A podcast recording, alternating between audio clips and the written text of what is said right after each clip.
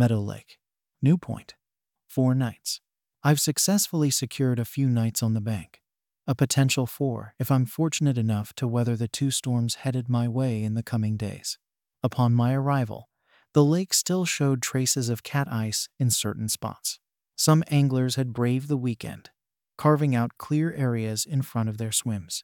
I hesitated to check the water temperature, deciding to wait until the rain subsided tomorrow before deploying the deeper sonar. The forecast indicates a warming trend in the upcoming days, with milder winds and nighttime temperatures in the double digits. My swim selection is primarily driven by the need for shelter from the impending 50 mph winds.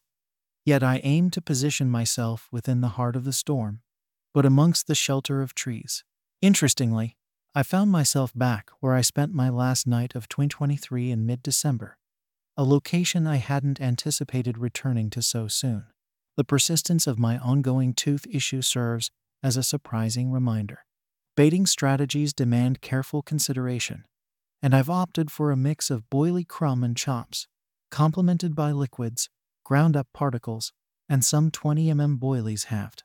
One rod will feature the catapulted boilie halves, while the other will deploy the crumb mixture, with catalyst pop ups and wafters as attractors. Despite the challenging conditions, strategic baiting offers a glimmer of hope for landing my first carp of 2024. After dozing off at 21 Uzo, I aimed to catch a few hours of sleep before the strong winds arrived. However, around midnight, the flapping of the overwrap disrupted my rest, prompting me to secure pegs doubly and triply. Over the years, I've learned the importance of reinforcing weak spots and corners during setup and reserving a few pegs for emergencies. The night unfolded with vigilance, bolstering confidence as the storm gradually subsided. Surviving the tempest, I awoke to a picturesque morning with a brisk wind rippling the water. A rod needed recasting due to a drifting lump of weed entangling the line during the storm.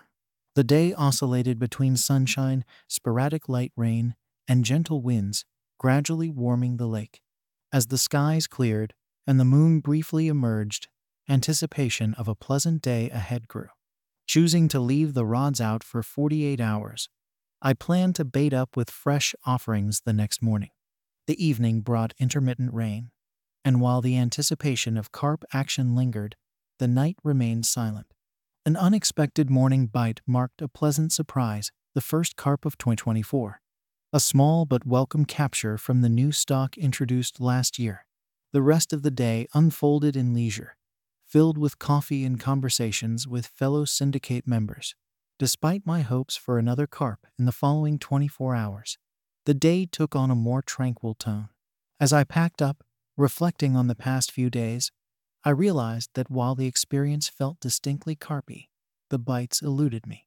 Nevertheless, it was a memorable outing, and I look forward to the next adventure on the bank. Until next time, Richard.